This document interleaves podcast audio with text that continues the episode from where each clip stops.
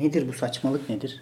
Ne kadar aradan fazla zaman geçmiş olsa da pandemi olalı neredeyse 8-10 ay oldu neyse. Gene de ara ara yabancılaşıp ne yaşıyoruz ya biz diye bir pencereden haykırasım geliyor. Burada sana şunu soracağım. Aşılar geliyor yavaş yavaş. Yok Pfizer'mış, yok Çin'miş, Rus'muş, Sputnik'miş. Şimdi sana Çin aşısı getirseler kolunu açar ve hemen vurun der misin? Yoksa bir şüpheyle yaklaşır mısın? Şimdi bana kaybolan aylarımı verseler diyorsun. Ben Çin aşısı, Rus aşısı yani çeşme suyu bile olsa vurdururum dedim hafta içi. O kadar bunalmış durumdayım ki. Ben de plasebo etkisi olarak yani bir şey istiyorum ya. Bu ıhlamuru kaynatın şırıngayı da verin. Yani en azından bir hissiyatı gelsin. Biraz daha iyi hissedeceğim. Bir diye. de bana şey çok garip geliyor. Ya senin ülkende daha vaka sayıları bir ay önce, iki hafta önce doğru açıklanmaya başladı. Bu ülkenin insanları diyor ki Çin, Çin aşısına güvenmiyorum. Sen burada bir Çin adına hassasiyeti sergiliyorsun gibi geldi bana. Çin adına değil de e, bazı sıkıntılar var. Çinli aşı üreticisi fazla üç çalışmalarını hızlandırmak için rüşvet vermiş. Tabi bu da bizim E, Hayır ben o iş, haberin içeriğine baktım. Geçmiş yıllardaki başka aşılarla alakalı Hmm. Başka bir aşıya vermiş. Yani hani vermiş. firmanın sabıkası var genel olarak. her olayı kendi özgünlüğünde Ee, sonra hemen lazım. başka bir yerden gördüm ki Pfizer'da yıllar önce işte bilmem ne başka gene böyle karıştığı, şirket olarak karıştığı skandallar var. Bu işlere çok kafa yormam ben. Bir de rüşvet verilir yani o. Alınır verilir ya güzel bir şeydir. Hoş bir şeydir. Abi bu için peşine düşemem.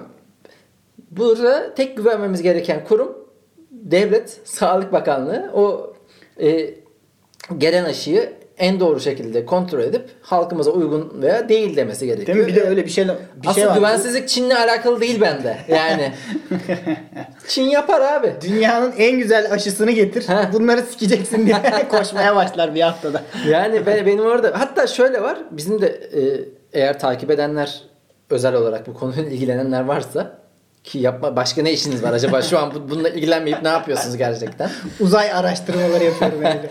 Nasıl ilgilenmezsiniz bilmiyorum ama e, yerli aşı Nisan'da geliyor deniliyor.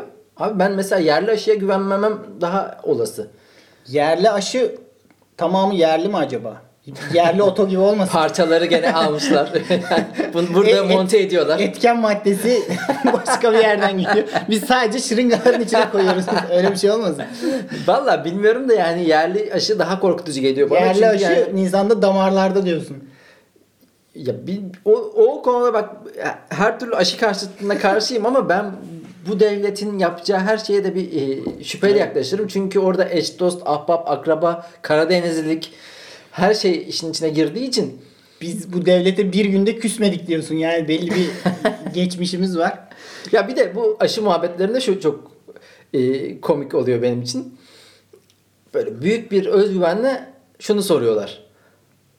İşte aşı vurdururuz. Tabii ki buna bir aşı, aşı karşıtlığı yapacak değiliz. Bunu söyleyen insan çok benim gibi, senin gibi insanlar. Ama aşının içinde ne var? Bunu söyle. Abi bana deseler ki aşının içinde o saçma sapan kimyasal e, formüller, e, trifo, frifo, difa, böyle örnekler falan saysalar ne anlayacağım abi? Bundan ne anlayacağım? Ne bekliyorsun? Burada cevabın ne olursa seni tatmin eder. Ha bunu koymuşsa tamam canım bu zaten virüslerde en çok kullanılan, şey. Bunu mu bekliyorlar ya? Bunu sormaları da çok garip. Siyorum bunu. Ya bir de çipi falan bu aşıya koymaları. Sürekli yediğimiz içtiğimiz başka şeyler var. Tamam bu suya koyar abi. Hani niye aşıyı bekliyor senin için?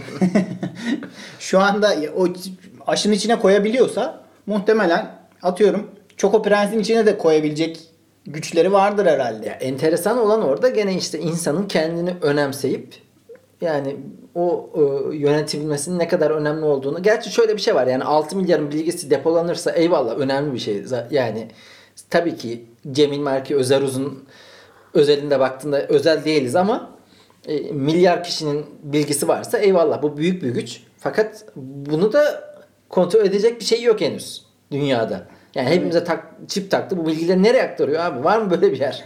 Yani Ya bir de hmm, kendimi tekrar etmek istemiyorum ama çok büyük bir kitle e, şu anda kitle iletişim araçlarıyla, TV ile falan çok kolay organize edilebiliyor, düşünceleri yönlendirilebiliyor. Yani bu kadar çip masrafına gerek yok zaten. Yani televizyonu açıyorsun, Abi haberlere inanıyorsan bittin yani. Sana çip takılmış zaten. 1960 yılında senin çipin icat edilmiş kardeşim. Yani sen boşuna çip bekliyorsun. Yani senin çipin salonunda duruyor yani. LCD şeklinde duruyor. Abi sabah 8 akşam 6 çalışıyorsun. Çalışma şartların kötü.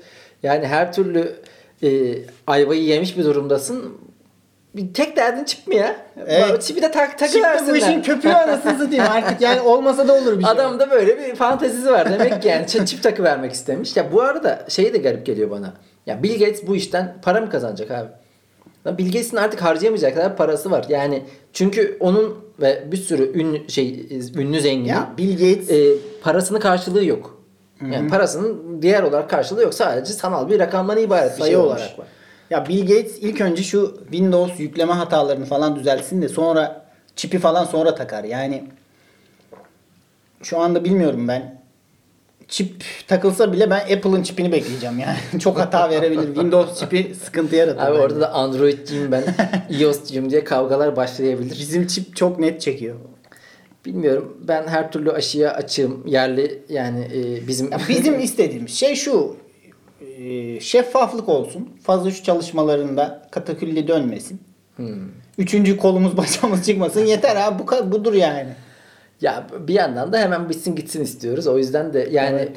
bunun piyasaya çıkmasındaki acele de bu. Bunu aldık da Aynen. yani. Şive komedisiyle reklam.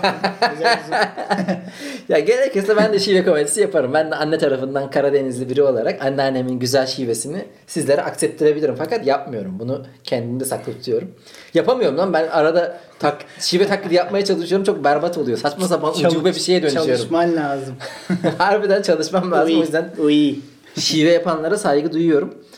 Ee, Şimdi az önce dedim ya büyük bir özgüvenle soruyorlar.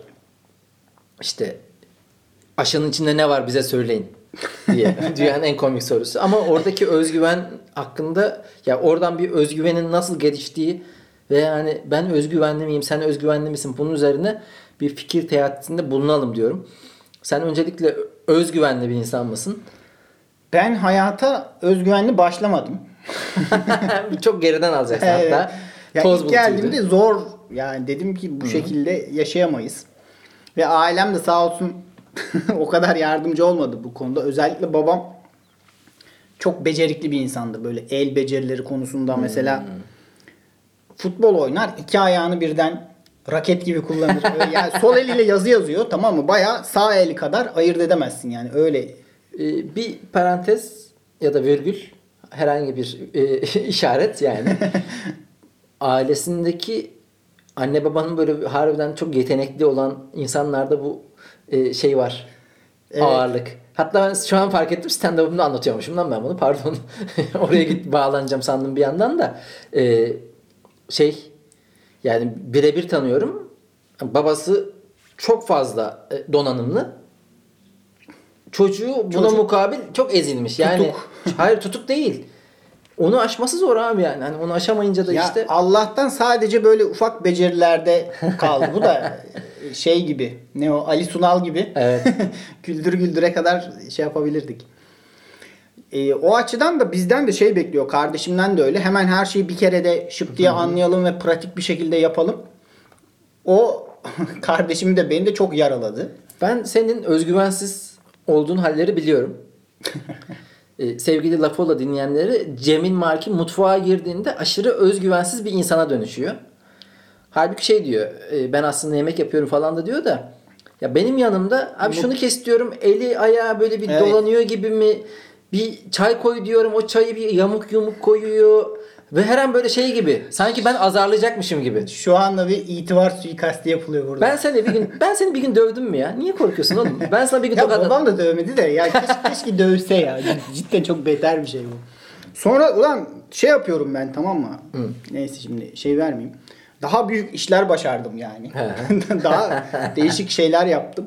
Yine de o şeyi aşamıyorum ya. Mutfakta ya da böyle ufak el Evet, becerileri evet, konusunda evet. bir Yani mesela sen sana duvara bir çivi çak desen kesin böyle elini falan çak çi- ya yaralayacak. kimse bakmasa şey yaparım.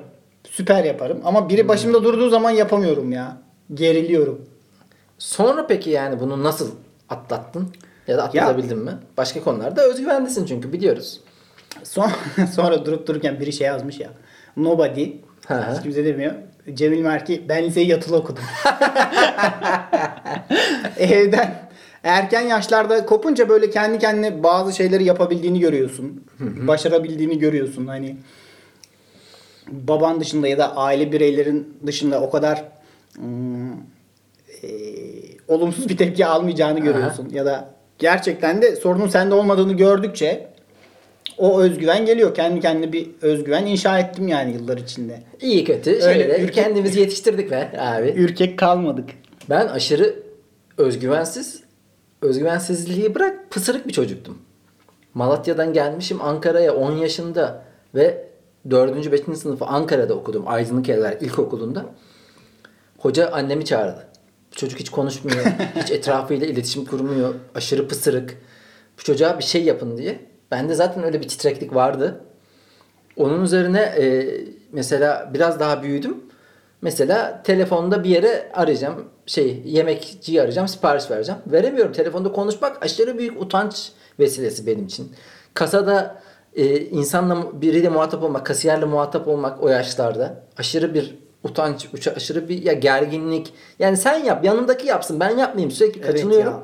Ben de böyle akrabalar ya da böyle aile dostları arasında övülmekten aşırı sıkılganlık yaşıyordum. Böyle hani duramıyorum o Bu şey. güzelmiş lan bu. Benim kötü örneğimin üzerine iyi bir şey diyorsun sen. Hayır, Be- Beni övüyorlardı abi. Misafirliğe gelmişler. Hani şey olmak istemiyorum. İlgi odağı olmak istemiyorum. Tamam mı? Konu benden dağılsın ya. Aa bak.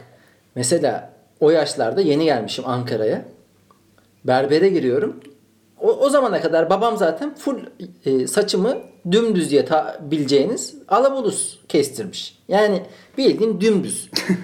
Hiçbir albenisi yok. Şimdi mesela çocuklar vardır ya küçükken böyle saç uzatırlar falan kıskanırım. Evet. Artist olurlar. Neyse berber saçımı böyle jöleledim öyle de bir şekil verdi. Oradan eve gideceğim. Bir kere utangaçlıktan, özgüvensizlikten adama şey diyemedim. Abi saçımı yapma diyemedim. Çıkıp Abi bu kadar güzel olmayı hak etmiyorum ben. e, berberden çıktım ve hemen saçımı bozdum. Çünkü insanların onu görmesi de hoşuma gitmediği için aynı senin o şeyi gibi. ya o berber özgüvensizliği çok başkadır ya. Ber saçı kesmeden önce bir tarıyor saçı tamam mı böyle. Saçın gerçekten güzel bir şekle giriyor. O yakışıklı falan deniyor orada. Sen acaba o bir ironi mi? Seninle dalga mı geçildi? Yok e, adam öylesine sesleniyor çocuksun canım. Ama sen onu çok büyük çok büyük bir şeymiş gibi algılıyorsun ya böyle. Ulan bu bende taşak mı geçti? Yani ne oluyor? Ya orada saçımı yaptığımda herkes saçıma bakıyormuş gibi hissediyorum ve hemen bozuyorum. Yani aşırı bir öz... Tabii lan ne olacak yani. abi? ya genel olarak o şeyde de var ya bizim sahnede bir saçma laf ediyorsun. Kendi kendine çok takılıyorsun. Halbuki o laf kimsenin umurunda değil, bir şey değil. Sen zaten aslında yani kimsenin hayatında o kadar Kendini önemli zannediyorsun orada. 2-3 saniyeliğine. deliriyorsun. Orada tabii küçükken bu haldeydim ben. Ama benim çocuk arkadaşım bir özgüven bombasıydı. Ve yani zaten ben bu arada sen diyorsun ya ailemle şöyle oldu böyle oldu. Ben çok ailemle muhatap olmadım büyürken. Yani arkadaşlarımla büyüdüm. Ee, öyle yatılı olmasam da. Arkadaşım beni böyle bir özgüven konuşmalarıyla özgüvenli olacaksın falan filan. Şöyle bir Soyunma odası konuşması Bak yapıyor. bak şöyle bir saçma e, hatıram anım var. Böyle gözümde hafif canlanıyor. Tam da hayal meyal çünkü bayağı eski oldu. Bu özgüven bombası arkadaşım beni aynaya aynanın karşısına götürdü. Bak dedi aynaya. Ne görüyorsun? Öyle bir caps var ya. Sen eşcinsel değilsin. ya bu o zamanlarda bir filmde gör, yaşanan bir sekans. Tamam mı? Oradan görmüş, araklamış. Sinematografik bir an yaşatıyorsun. Ne görüyorsun? İşte özel yeri falan. Ha- Hala geve, eveliyorsun geveliyorsun değil mi? İşte böyle şeylerden bir özgüven yavaş yavaş inşa etmeye başladım. Tabii özgüven inşa ederken direkt şöyle olmuyor. Aa özgüven inşa etmişim ya. Değil. Bir önce yalandan bir e, özgüven, kartondan bir özgüven koyuyorsun etrafına. Varmış gibi. Başta bir evet bir bariyer gibi çekiyorsun onu. Özgüvenliği oynamakla başlar her şey. Yani dışarıda özgüvenliymiş gibi ama o karton tabii en başta şeffaf olduğu için böyle bir en ufak şekilde yaralanır. Karton çok cılız. Evet abi yani hani iki dakikada erir, su alır. Yani bir bakmasın özgüveni tız Ya. diye sönmüş gitmiş. Bazen e, böyle evli çocuklu arkadaşlarıma gidiyorum oturmaya. şey görüyorum. Bir keresinde şey olmuştu. Bir tane çocuk emekleme döneminde arkadaşın bebeği. Çocuk emekliyor emekliyor. Sehpa var çay içiyoruz. Çocuk emekleme döneminde deyince de hani çocuk olmaya çalışıyor. İlk zamanları, emekleme zamanları. E, Evet desteklenmesi lazım. Yani hemen bir startup başlatmış. Hemen sırt çevrilmemesi lazım. Arkasında durulması lazım. Bir tane de böyle ses çıkaran ördek oyuncak var. Tamam vıyk vıyk ötüyor falan. Onu sehpanın üzerinden almaya çalışıyor böyle. Biz de konuşuyoruz. Kimse de çocuğa alıp vermiyor böyle. Bayağı bir zorlandı böyle. 15-20 dakikadır uğraşıyor. Ben de aldım. Ördeği verdim çocuğa. Çocuk sevindi, mutlu oldu falan. Sonra annesi geldi dedi ki ya dedi sen az önce ne yaptın? Dedim ne yaptım? Korktun. Kötü bir şey mi yaptım? Hani ne vardı? Hani Bir şey mi var? Bir şey mi dökülmüştü oyuncağın üstüne? Dedi sen dedi işte atıyorum şu an dedi Bartu'nun özgüvenini yerle yeksan ettin dedi. Mahvettin dedi. Her şey dedi kendi yapması lazım. İşte sen dedi belki dedi şu an ergenlik çağını bitirdin bu çocuğun falan dedi. Bayağı da ciddi böyle. Tamam ben şaka yapıyor zannediyorum. Ya dedim özür dilerim. hem Bartu'dan hem de sizden yani böyle bir şey sebep olmak istememiştim. Cidden buz gibi oldu ortam ve ben şeyim böyle. Kendi çocukluğumu düşünüyorum. Abi özgüven bu kadar çabuk zedelenen bir şeyse bizim içimizden geçmişler yani. Abi- Biçer döverle ezmişler bizi. Şimdi tam Kum torbası oldu. bizim Tam- zamanımızda diyen yaşlılara döneceğiz ama bizim zamanımızda ağzımıza sıçtılar ya ağzımıza Aynen, sıçtılar. aynen. Ha hoş muydu bilmiyorum doğrusu bu muydu bilmiyorum da yok ya bir arasının bulunması gerekiyor. Gerçi bu dediğin tam neden şu anki kuşağa kristal kuşak deniliyor. Onu açıklıyor yani böyle e, her an kırılırmışçasına yaşanmaz ki. Ama bir senin şey, güzel bir şeyin vardı, çıkarımın vardı. Yani bu kristal kuşak olsun. Çocukluktan gelen böyle bir özgüvenlisin oğlum, başarısın oğlum, yaparsın oğlum. Ee, benim oğlum yapar hissiyatı verilen öyle büyümüş çocuklardaki özgüven biraz nasıl oluyor? Ya evet yarak kafalılığa daha yakın olur. Kendimi Yani- nasıl söylemedim? sarkaç varsa aileden gelen özgüven değil de insanın böyle yıllar içinde dayak ye, yenile, burnu sürte, kendi inşa ettiği özgüven hem daha sağlam oluyor hem de her hamlede, her yeni girdiğin ortamda, yeni giriştiğin bir işte sana tekrar bir temkinlilik kazandırıyor. Ama bu özgüveni sen direkt aileden kazandıysan böyle bir birey olarak yetiştiysen ya çok komik ya şöyle şeyler oluyordu evin içinde. Çocuk bir şey diyor böyle. Yani saçmalıyor. Çocuk abi 4-5 yaşında çocuk ne diyorsun lan sen falan denecek bir şey diyor. Annesi onu ciddiye alır gibi konuşuyor. Babası hı hı diyor. Yani evde bir çocuk tiyatrosu oynanıyor sürekli. Aa bak şöyle bir şey var. Mesela bir arkadaşımızın abisi e, evlenecekti. Abisi davetiye yolluyor yakınlarına, akrabalarına ve mesela akrabalarını yollarken sadece o ailedeki büyüklere değil, çocuklara bile davetiye yolluyor. Yani o çocuğun da hemen 2-3 yaşında, 5 yaşında birey olduğunu kabul edip buna göre yetiştiriyor. Ya tabii biz de orada vay kardeşim ne oluyor böyle diye yabancılaşan bir Anadolu'lu oluyoruz. yani o yüzden şaşırmakta haklıyız. Ama yani oradan gelen bir özgüvenin sonradan kendin inşa ettiğin özgüvenle şu farkı var. Yani gerçeklerle sınanmayınca çok çabuk yıkılırsın abi. Evet. Yani bir bakmışsın şey, seni plazada tokatlamışlar. Yani iki dakikada alaşağı etmişler. O dalgalanmalarla büyümedikten sonra bir Ya- sınanıp yıkılıp o tekrar evet. Ee, o hayal kırıklığını, o burun sürtmesini belki ne kadar erken yaşarsan ileride kendini o kadar kolay tamir etme şansın var. Yani düşünsene 25 yaşına kadar hiç örselenmemişsin. Tabii canım o çok büyük. 25 yaşında ilk defa böyle bir itin götüne sokulma durumun yaşanırsa sen kolay toparlayamazsın yani. Hayatın mahvolur. Ya ben onu diyorum ya büyüdüğüm çevre açısından arkadaşlarımla büyüdüm ben. Ya kız arkadaşımdan ayrılıyorum. En yakın arkadaşımın yanına gidiyorum. Şöyle yani tavır. O göte tekme. Abi Müthiş bir samimiyet. Bu samimiyet olunca bir insan her acıyı bir şey yapabiliyor. Ke- idare edebilir hale geliyor. Çünkü büyük olmadığını, dalga geçilebilir, Evet, görmezden gelinebilir olduğunu fark ediyorsun. Yönetilebilir bir hüzün süreci olduğunu yaşatan bir durum o.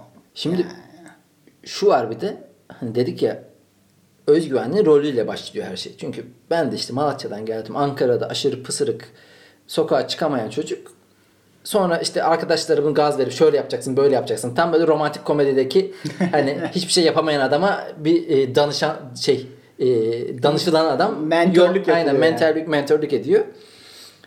Böyleyken direkt sokağa çıktığımda özgüvenli mi olacaktım? Hayır özgüvenliymiş gibi davranacaktım. Etrafımda ne gördüysem onu taklit edecektim. Fakat ben şunu görüyorum. Bu rolü aşırı abartanlar çok itici oluyor. Yani bir özgüvenli rolü oynuyorlar. Her an böyle köpek balığı gibiler ya. Sana yani böyle bakıyor şey bir yerden o e, dişlerinin arasına alacak.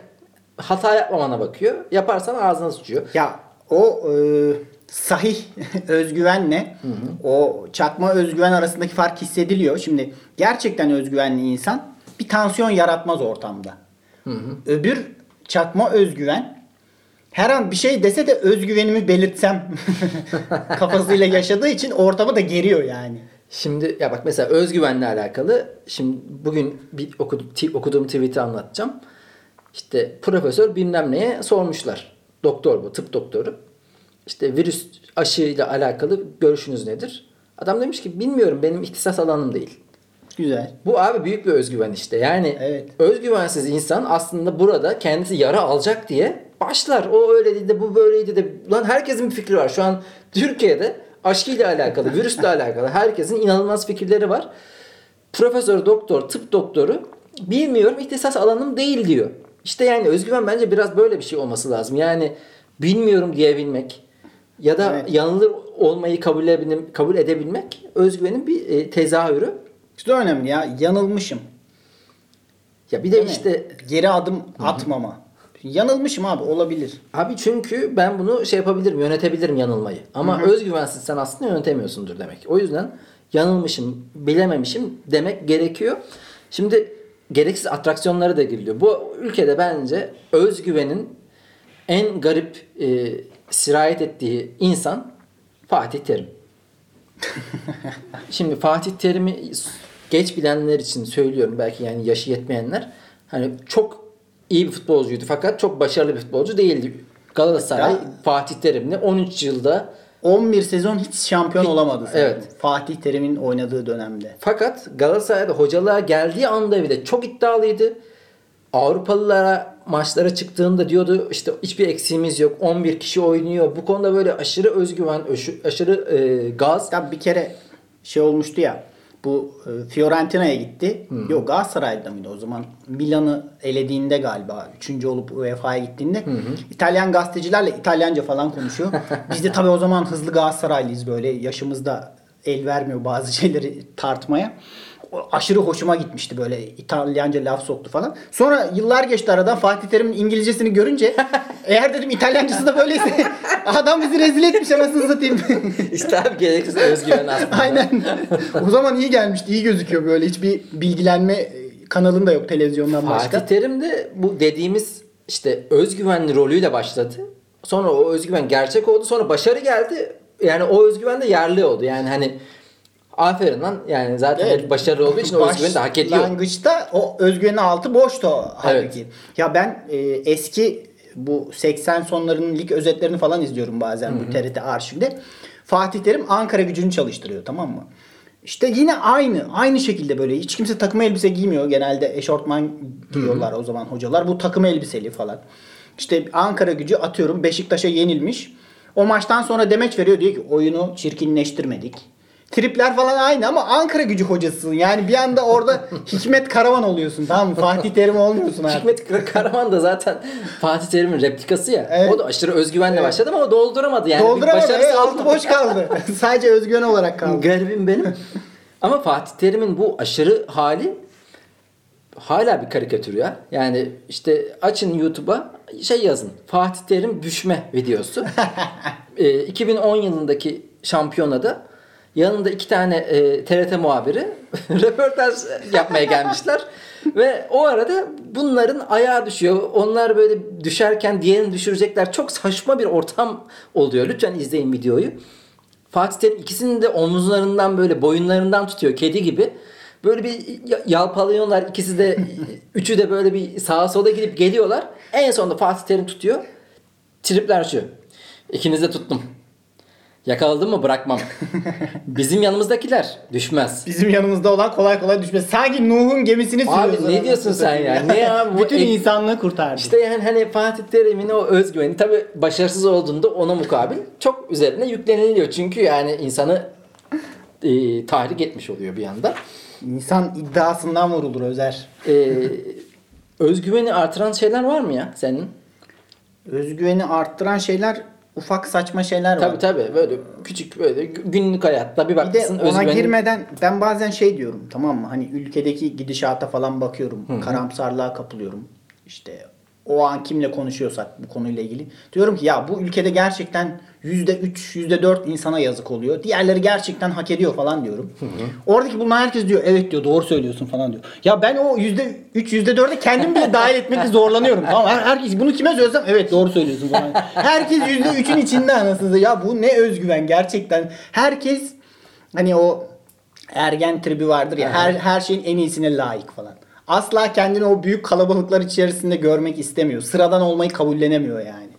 E Bu ne da yapacağız başka be abi? Bu da bizim insan kusurumuz ya. Ben de yani hani öyle bir şey dense ben %96'dayım demem yani. Ama ben şey yapamıyorum tam ya. Yani bana bile iyi oluyor olabilir. Yani şimdi şöyle bir e, puştuk var bizim Az bile sikiyor olabilirler beni yani. bizim yaptığımız şöyle bir puştuk var. Yani ben de tabii ki kendimi o %3'te 4'te görürüm de onu yazmanın dışarıdan komik gören, görüneceğini fark edecek kadar şuurluyum. Yani oraya yazdım mı? Tabii abi evet abi böyle denilen insan karikatüre dönüşüyor. Ama içten içe ben de hani itiraf edeyim o %3'te 4'te görüyorum kendimi. Al işte bir tane daha. Saklanmıştım bunca zaman ama en sonunda ortaya çıktım. Ee, beni özgüvenli hissettiren Ben biraz liste yaptım yayından önce. Mesela benim için telefonun şarjı. E, o şarjla beraber benim özgüvenim pıs diye sönüyor. %80'in üzerindeyse şarj, şarj durumum gayet keyfim yerinde. Daha güçlü dur, duruyorum dışarıda. bana da şey gelir. Temiz çok boxer varsa evet abi. müthiş iyi olurum ya. iyi hissederim ya. Baktım böyle 2-3 kalmış. Eyvah. Titrekleşirsin. Yandık. Yani 3-4 güne işimiz var. E, fermuarlı cep dışarı çıktığımda bir fermuarlı cebim varsa o beni iyi hissettirir. Çünkü öte, öteki türlü hep cüzdanı düşürmek, telefonu düşürmek böyle bir e, titrekleştirir. Ya Fakat benim için cep problem güzel. değil yani. Kesin düşüreceğim yani bir şekilde düşüreceğimden emin olduğum için yıllar E, içinde. sen de kapşonlu ama. Kapşonlu giymeyi çok severim. Acayip bir özgüven gelir böyle bedes. O şey, Şey acaba full rapçilerin özgüveni de buradan mı geliyor? O olabilir. Kapşonu alsak rapçiler göt gibi kalacak belki de. O bol falan giyiyorsun ya içinde saklanıyorsun biraz. Aynen abi ya bir garip rapçi özgüveni. Hele hele şey hmm, böyle kapşonlu bornoz giydiğim zaman Aa, kendimi boksör gibi hissediyorum. Böyle havayı yumrukluyorum. Hayalimde böyle basın toplantısında rakibimle ilgili sert çıkışlar yapıyorum falan böyle. Ee, Annesiyle Ağız ilgili küfürler ediyorum. Aynen. Acayip havaya giriyorum ya. e, Kapşonlu bornoz çok tehlikeli bir şey. eğer dolapta yemek varsa yani hazır yemek yapmışım koymuşum o akşam yemek derdi yoksa bir benim özgüvenim artıyor. Ya da bira. Mesela dolapta bira var. Abi bu içmeyeyim. Evet. O, o bana özgüven veriyor, huzur veriyor ya. Dolapta herhangi bir içecek bak soda olur. Geçen altılı sekizli mi Fanta, Fanta. aldık ya. Evet. Müthiş bir şey ya. Normalde içtiğimiz bir şey de değil. Aynen Fanta. en son ne zaman içtim hatırlamıyorum. Tabii dolapta öyle şeylerin olması insana huzur veriyor. Zengin hissettiriyor. Baksan tanesi bir buçuk lira bir şey ya. Kutu içecek ama zengin gösteriyor dolap. Ee, bakın özgüveninizi sınayacağınız en önemli koşullardan, yerlerden biri seçimlerde müşahitliktir. Yani o müşahit ortamında, o gergin ortamda bir şeye itiraz ediyorsanız sandık başkanına, işte seçme şey yapanlara, say, e, sayımı yapanlara falan o özgüveni yerine getirir. Böyle onun akabindeki 10 günde, 15 günde kuyruğunuz daha dik olur. Evet. Bir de senin şey örneği vardı. Manav. Aa. Yani abi ben bunu işte bir buçuk kilo tarttım vereyim mi? Yok hocam bir kilo ver. Bir kilo istiyorum. Bunu diyebiliyorsan manava, kasaba. Bir kilo istiyorum. Boşalt çabuk. İyice tiyatrocu gibi söylüyorsun. Tabii tabii. Ya şey de taksicilere. olabilir. Mesela e, sarı dolmuşa bindin.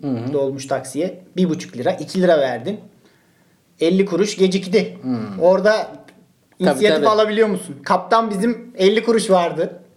Ya Diyebiliyor musun? Taksici diyor ki abi şuradan gidiyorum. Hayır abi oradan ne münasebet. Yo her zaman oradan gitmiyoruz. O, o konulardaki şeyini sizin özgüveninizi belirleyebilir. Bir de e, tabii özgüven çeşitleri var. Çeşitleri değil de türleri var. Yani şimdi Fatih Terim bunlardan bir tanesi. Bir diğeri Rapçi özgüveni var. rapçi özgüveni. Altı boş olabiliyor çoğu zaman. E, bir diğeri Karadenizli özgüveni. Karadeniz. evet. Yani artık bu Karadana'dan mı geliyor bilmiyorum ama bu arada Radyasyondan dolayı, direkt Çernobil'den dolayı. ben de Karadeniz'de olduğum için bu konuda rahat şaka yapıyorum. Cemil Marki Manisalı ben hayvan sessiz- evladı. Ben tepkisiz kalıyorum genelde. Az önce yaptığın şaka neydi lan? Radyasyon ama bir olgu yani. Etkileri tam olarak Ka- bilinmiyor. Karadeniz'de özgüveni çok garip ya gerçekten. Her şeyi yapabileceklerine inanıyorlar. Ve yap- mesela var ya düğünde tavana şey getirmiş sandal bağlamış sonra anlatıyor şeyde e, kameraya. Diyor ki bunu ben mimara gösterdim. İşte e, müteahhite gösterdim. Onlar dedi ki böyle şey de olur mu? Bu da normalde bak mesela burada şive yapsam çok güzel yakışırdı. Ama yapmıyorum. Neyse. İşte olmaz dediler falan filan. Ben yaptım işte tavana sandalı astık. Ondan geliyorlar beraber gelinle damat giriyor falan. Sonra e, sahneyi kesiyorlar. Şeye geliyoruz. e, düğün anına. Sandala binen gelin damat ve yakınları cumbur cop düşüyorlar aşağıya. Yani Yani sana uzmanları olmaz Ha. demiş değil mi? o yüzden Karadeniz mucit diye bir şey var ya. Yani aşırı özgüvenli, gereksiz özgüvenli insan Karadeniz'de mucit. Onu yaptım, bunu yaptım, oradan kestim, buradan biçtim. Sen az önce şive deyince aklıma şey geldi. Böyle bir cihaz yapılamaz mı ya? Ototune gibi. Konuşuyorsun ama Karadeniz şivesiyle Aa. konuşuyorsun. Sen normal konuşuyorsun, şiveli çıkartıyorsun. İstediğin şiveye basabiliyorsun. Olabilir lan aslında boğazımıza He, tuşu takılacak. var. Sigara içenlerin kullandığı bir alet var. onun gibi. Onun aynısının şivelisi işte. Olabilir, olabilir. Yani çipi takarken onu da taksalar. Aynen. Yalnız benim şive güncellemesi gelmemiş çipe. bir mail atmam gerekiyor. Ee, bir de e, 19 yaşındaki ya da genç stand-upçı özgüveni diye bir şey var. Of mükemmel. Ona yeni yeni şahit olmaya başladık. Evet. Çünkü bu kristal kuşak artık büyüdü yani. 2000'lerde doğanlar şu an 20 yaşında adam oldular. Sahneye çıkıyorlar. Çok güzel. Ama aşırı bir özgüvenleri var. Sahnede de hep konuşuyoruz ya özgüven. Yani özgüvenli olmalısınız ama özgüvenli olduğunuzu çok çaktırmamalısınız. Şöyle diyebilirim yani iki ucu keskin bıçak. Özgüvenli olmalısın ama yarak kafalı gibi görünmemelisin. Değil mi? Ya 21 yaşında adam kaç 3 sene olmuş ya reşit olalı. Bana kadın erkek ilişkisi anlatıyor. Sevişme, seks anlatıyor. Ya kaç kere seviştin abi? 3 kere mi seviştin? 2 kere mi? 1 mi? O kadar ama hakim ki konuya anlatırken. Sen kendinden şüphe ediyorsun. ben bir şeyleri yanlış mı yaptım yani 15 yıldır falan. Diye. sahnede bir personayı izliyoruz ve o personayla alıp almamak en önemli şey diyorum hep. Yani sahnedeki personayı, karakteri seviyorsam seviyorum. Orada senin yani o anlattığınla özdeşleşen bir karakterin olması gerekirken ulan bir özgüven var anlattığı da "Aa, üle." yani, İşte bu aileden gelen özgüven. Evet aileden gelen özgüven. Bizimkinin Bunu tam gerçeklerle sınanmamış özgüven. Evet. Fatih Terim örneğine geliyor. Ya işte o özgüveni gerçekten kendini kanıtlamış bir mizahçı sergilese senin hoşuna gidecek. Ama çocuğun o kadar geçmişinde herhangi bir şey olmadığı için diyorsun ya bu geri zekalı kim? Direkt seviyen bu oluyor yani. O yüzden biraz ürkek başlayıp süreç içinde böyle kendini bulmak her zaman Abi daha işte iyi. bu, bunun bu arada hani izlediğim röportajlardan, söyleşilerden falan anlıyorum ki yani en top noktasındaki isimler de hep bunu söylüyor. Özgüvenli, çok özgüvenliymiş gibi görünmeyeceksin sahnede. Ama özgüvenli olduğunu anlayacaklar. Evet. Yani böyle bir hayvani şekilde insanlara e, parmak sallar gibi biraz tehdit eder gibi özgüvenliyim ben hadi gelin der dersen o biraz itici oluyor sanki Sempati kaybı yaratıyor. biraz sempati kaybı oluyor ve mesela özgüven Gene şu şununla bağlayalım konuyu. Bu hafta gördüğümüz bir haber. Sayın Cumhurbaşkanımız Recep Tayyip Erdoğan. Abi şu an mesela Yine bir risk alıyorsun hadi bakalım. Yok lan düğün- Karadeniz'de olduğun için alıyorsun. Ben Evet, alamam yani. Ya biz ikimiz de Rizeliyiz. Sayın Cumhurbaşkanımla. Ee, şey işte aşıya ondan sonra işte maskeye işte bu pandemi sürecinde bazı olanaksızlara sahip ülkelere yardım etmek için bütçe ayırdığını söylüyor. ya bu ne özgüven ya. Yani biz burada her genel olarak ülkenin Ya burada Halk TV'ye çevirmek istemiyorum ama 5 tane maskeyi dağıtamadı ya bunlar. tamam Halk Müjdat TV'de, Gezen'in yanındaki yerimi aldım. Halk TV'de olduğumuza göre o zaman e, haftanın özlü sözlerine tarihe geçmeye çalışan sözlerine geçelim bakalım. Kenara aldın mı bir incelemelik Almadım. ünlü Hatta şahsiyetin? sana söyledim son anda dedin ki ben aldım bir tane. Ben dedim o zaman ben almıyorum. İyi yapmışsın. Ben William Shakespeare'dan bir şey diyeceğim. Tanıdığımız, sevdiğimiz bir abimiz. Ya bu herhalde şiirden bir parça mı artık önüme alıntı olarak düştü. Şöyle. Evet bayım. Dünyamızın bugünlerinde namuslu insan binde bir çıkıyor da. Demiş. Abi şimdi benim burada takıldığım dünyanın hangi günleri oluyor William Shakespeare'in yaşadığı çağ? Bak bakayım 17. yüzyıl mı acaba? Bir de yani yaşadığı da yaşamadığı da çok şey ya gene- genelde. Yok Ee, ya, ya. Öyle bir tartışma var mı? Var ya. Aslında William Shakespeare diye biri yok da İngiliz anonim Herkes şeylerine. bizim Ha. Nasrettin Hoca gibi Aynen. ona atfediliyor. Ee, Nisan 1564. Ona Ya atfediliyor. 1500'lerde de mi namuslu insan bin, binde bir çıkıyordu? Bir de şu anda binde birse dünya nüfusu arttı ya baya fazla namuslu insan oluyor yani. Binde bir iyi bir oran şu an. Hmm. Şu an binde bir Evet, iyi, O zaman evet. düşükmüş ama. Yani Shakespeare de namuslu insandan bir şey yapmış. Evet. Şikayet etmiş. Ee, Umberto Eco kardeşimiz. Gül'ün adı. Aynen, demiş ki gerçeğin gücü öyledir. Tıpkı iyilik gibi kendiliğinden yayılır. Abi uydurma abi hiç gerçeğin öyle bir Yani kendiliği... biraz Aykut Kocaman Aykut Kocaman'ınki daha iyi. Gerçekten ortaya çıkmak gibi pis bir huyu vardır. Evet ya çünkü gerçek öyle kendiliğinden yayılan bir şey değil. Bilakis yalan çok daha güzel yayılıyor şu an. Evet. Yani Eko'cum sen Eko'da sanki Ekrem İmamoğlu gibi oldun. Umberto Ekrem. Umberto Eko'cum yani olmadı ya bilmiyorum. Neyse Tartışmalı. s- tabii şimdi Shakespeare'e Eko'ya laf ediyoruz da Özer Uzun ve Cemil Marki neler Ben demiş. de o zaman hemen çağımızın sorunlarına parmak basan bir sözle. Herkes birbirinin IQ'sunun düşük olmasından şikayet ediyor. Fakat kimse kendinden şüphe etmiyor. Ben de kendimden şüphe etmiyorum. İnşallah IQ'mda bir problem yoktur. Ama bu yani ölçülebilen bir şey IQ neticede. Ben teste girmem. Ha, ha bak teste girip çıkmama özgüven o da özgüven isteyen bir şey.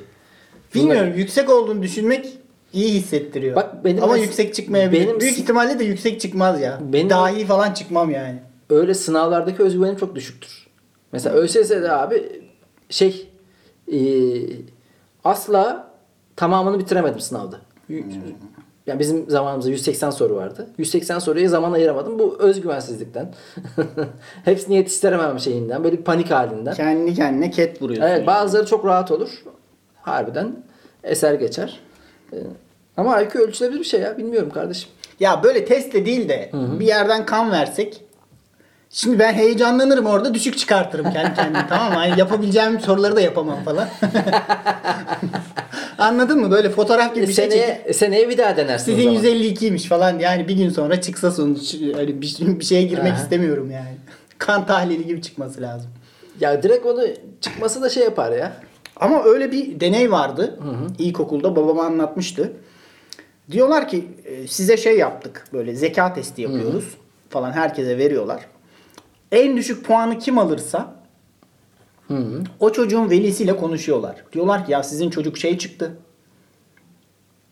Üstün zeka yani ortalamadan yüksek çıktı zekası. Ve çocuğun dersleri çocuğa da söylüyorlar bunu. Yani böyle böyle sende çok şey var bak. Üstüne gidersen iyi bir şeyler olabilir. O çocuk derslerde başarılı olmaya başlıyor. Halbuki sınıftaki en mal, en mal insan olmasına rağmen psikolojik olarak şey diyor. Ben yaparım. Hani Evet abi, bir çok özgüven kazandırıyor. O zeka testinde bir manipülasyon yapılıyor çocuğa ve velisine ama bu bir şey kazandırıyor. Özgüven kazandırıyor ve derslerinde daha başarılı olmaya başlıyor. Hatta sınıftaki en başarılılardan biri oluyor. O tip testlerden sonra bu şekilde manipüle edilen çocuklar. Ya bir de ben kendi adıma şu IQ testiyle alakalı hani düşük olmadığını biliyorum. Ama yüksek olmadığını da biliyorum. Yetiyor. He, ben, bana yetecek kadar. O yüzden gidip de ölçtürmem. Yani ne olacak? Hani hay 100, hay 120. Ya 90 üstünde mi? Üstündedir herhalde. Öyle tahmin ediyorum. 89'u açtığın zaman. Ha, 89'u aşarım orada oralarda takılırım yani. Hani kimseye de bir zararımız yok çok şükür. Aynen. Kendi işimi de görebiliyorum. Gereksiz yere IQ'mu ölçüp elimde onunla gezmem. Bazıları çünkü şey var ya görüyoruz tartışmada çat diye. Bu arada benim IQ testim 130, 150, 140 şey ünlü isimler de vardı. Bunlardan biri kimdi ya? Gaye Su. Akyol muydu? Bir, bir tartışmada. Tam onluk bir şey. Tam onluk şey hareket Şimdi- değil mi? Suizan etmek istemiyorum. Etsek ne olacak ya bize? Kimse de. Oo Lapola'da gene neler söylenmişti. Verdik veriştirdik. Ece Erken'le Birce neydi? Birce Bali miydi? Hmm. Bircan Bali. Ay salaklar. Onlar bizi konuşmayacağına göre çok da dert değil. Ee, benim tarihe geçmeye çalışan sözüm bu. Bu hafta böyle bir hani ahkam kesmedim de şikayet eder gibi. Hani bazen öyle laflar da tarihte görüyorum çünkü. Sitem ettin yani. Aynen. Diyorum ki ona kızma, bunu mazur gör, şununla empati kur derken kurudum kaldım. İçime çömeldim. Abi işte harbiden birine tam kızacaksın yaptığı salaklıktan dolayı. Biraz empati kuruyorum. Biraz şeyine bakıyorum, geçmişine bakıyorum, onun şartlarına bakıyorum. Ha, yapabilir diyorum derken işte yani bu bilgelik, belki bilgelik bilmiyorum. Belki bilge bir insanımdır. Fazla mı özgüvenliyim artık anlamadım ama Bilge bir insan olduğum için. Ha yani. yani Türkiye'nin yüzde dördü, üçü dördü bilgi insan. Onlardan biri de benim. Bunlardan biri ben olduğum için böyle şeyler yaşıyorum. var böyle bir hissiyatım var yani. Ben de yıllar önce öyle bir şey yapmıştım. Yani onu dış görünüşüyle yargılama, bunu kilosuyla bilmem ne yapma, onun burnuna bir şey deme ya. ya Yeter artık sus Akun Keli. Yani şişiyorum tamam mı? Empati kur bilmem ne yap o. Ne ya e, buramıza geliyor yani. Vallahi ya. Bir noktada patlıyorsun. Bir de buna mukabil kendine de o kadar şey olmuyorsun. e, hassas olmuyorsun. Daha gaddar oluyorsun. Evet. Yani dışarıdaki insanları o öyle bu böyle canım işte yapabilir. Onu da anlamak lazım. Kendine vur, la vur. Geceleri kendine uyutmayacak şekilde bıçaklıyorsun kendini böyle. Olmaz. Bu şekildeydi. Ee, o zaman bilgilerimizi de verelim. Haftamızı tamamlayalım. 36. bölümün satılmaya çalışılan, satılsa iyi olur bilgileri. Neymiş bakalım Cemil Marki? Bu hafta başkentimize gidiyorum. Evet. Şöyle bir ortamda satılabilir. İstanbul'dan hoşlandığın kızı görmeye ya da hoşlandığın kızla birlikte Ankara'ya indin hava- Güzel. havalimanına. Hangi havalimanına indin? Esenboğa'ya. Hı hı. Peki Esenboğa havalimanının adı nereden geliyor? Hiç düşündün mü? Hmm. Hiç düşündün mü Emel'cim? Ben biliyordum bunu unuttum lan. Esenboğa şimdi e, havalimanı Çubuk'ta. Timur'la Yıldırım Bayezid arasında bir savaş oluyor biliyorsun. Ankara'da Çubuk Ovası'nda. Niyeyse biz sürekli bundan bir Timur geçiyor bu laf olada bir Timur. İlla lafı oraya getiriyorum. Ee, oradaki Timur'un komutanlarından birinin adı Esenboğa. Havalimanının adı e, o şekilde koyulmuş. E, şöyle bir rivayet de dolaşıyor. Şimdi e, Osmanlı'nın ilk defa yenildiği savaşlardan biri olduğu için hani genç cumhuriyet Hı hı. e, Osmanlı Devleti ile arasındaki nasıl diyeyim e, mesafeyi belirtmek için Osmanlı'yı yenmiş bir komutanın adını hem de savaş o bölgede geçtiği için havalimanının adını bu şekilde vermiş diye bir tarihçiler arasında Güzel. bir görüş de var. Güzel, güzel. Yani e, spesifik olarak Ankara konusu açıldığında oraya gitme gelme satılabilir bir bilgi. Evet. Benim bilgim şöyle güzel satılır. yani Şöyle güzel satılır, böyle güzel satılır. benim malım çok iyidir ya. Kimse malına kötü Yoğurdum demez. ekşi demez. Evet. Ya şöyle mesela e, İran'la Amerika arasında gerilim arttı. Mükemmel ya. Beyaz Saray'da mı satıyorsun? Hayır. İran'la e, Amerika arasındaki gerilim arttı. Birbirlerini tehdit ediyorlar iyice ve ikisine de nükleer şey var. Ya Akın'ın, Silah var. Akın Aslı'nın komedyen arkadaşımız şakası aklıma geldi. Ya. Çok tehlikeli bir oyuna sürükleniyoruz Orta Doğu'da. Gerginlik arttı. Şimdi Cemil Merki sevdiceğin, sevdiceğinle berabersin. Diyor ki sana hayatım çok korkuyorum. İran bir yandan Amerika bir yandan e, Ruslar da zaten onlar da boş değil. Onlar da nükleer güçleri var. Yani e, biz burada hepimiz uranyuma boğulacağız. Işıyacağız hepimiz gibi korku belirten laflar söylüyor sana. Hoşlandığım insana bak. Evet. Rezalet. Yani atom bombasından korkuyor. Doğal olarak. Ki haklı bir korku. Haklı bir korku. Orada diyorsun ki korkma hayatım. korkma bir tanem. Ben sana bir isim vereceğim. Tsutomu Yamaguchi. Bu insan hem Hiroşima'da hem de Nagasaki'deki atom bombasına maruz kaldı ve hayatta kaldı ve 2010 yılında 94 yaşında öldü. Vay be. Bu adam düşünsene. Ne kadar özgüvenlidir. Abi Covid Abi- diye bir salgın çıkmış. Ya sikerler falan. Tabii canım. ya. Bu adam Nagasaki doğumlu. Zaten Nagasaki'liler böyle olur biraz. Mert olur. Rüzgarın sert, yiğidin mert olduğu yerdir Ya Nagasaki. bazı hamam böcekleri bile öldü. Bu adam ölmedi ya. Aynen. Ee, Nagasaki'de şey e, gemi mühendisi miymiş neymiş? Hiroşima'ya görev için gitmiş. Orayı yakalamış. Sonra oradan kurtulmuş. Geri dönmüş. Nagasaki'deki atom bombasına maruz kalmış. Resmi kayıtlara da geçmiş yani böyle. Tek kurtulan adam. Tek kurtulan mı? Evet tek kayıtlarda yani böyle iki e, atom bombasından da sağ, sağa kurtulan. Abi adamdaki de şöyle de Yamaguchi. bakılabilir. Ne kadar büyük bir cenabetlik ya. O, o- oradan kaçıyorsun. Hadi oraya da yani bu adam nereye gitse artık. Öyle öyle. Buna bir şey olmaz olan bize olur diye kahvede selam Ama alınıyordur bu adamın. Şu hoş ya. e, ben bunu pandemi için de düşünüyorum. Aynı hissiyatım var. Hani atom bombasını geçip ondan sonra 45 yılında oluyor bu. 51 yılında saçma sapan bir şekilde ölüyor. hani ulan atom bombasını ölseydim bari. Karşıdan karşıya Şimdi ben geçerken. şeyde de pandemide de bu kadar böyle hani hep bir ölüm konuşuyoruz. Ciddi bir durum var zaten ortada. Ulan tam pandemi atlatacak rahatlamışız. Festival düzenleniyor. Tekrar insanlar bir arada sarılıyor falan filan. Elimizde Bomonti filtresi. Aynen. Tişörtlerimiz upuzun. O arada saçma sapan bir şekilde ölüyoruz. Böyle kafana saksı düşüyor falan. Aynen. Aşı olmaktan yürürken araba çarpıyor falan. Yani inşallah öyle şeyler olmaz. 36. bölümü bence tatlı bir şekilde Güzel. tamamladık. Bizi dinleyen herkese sevgiler. Saygılar, selamlar öpüyorum herkesi. Hoşça kalın. Görüşmek üzere. Kendinize iyi bakın. Hoşçakalın.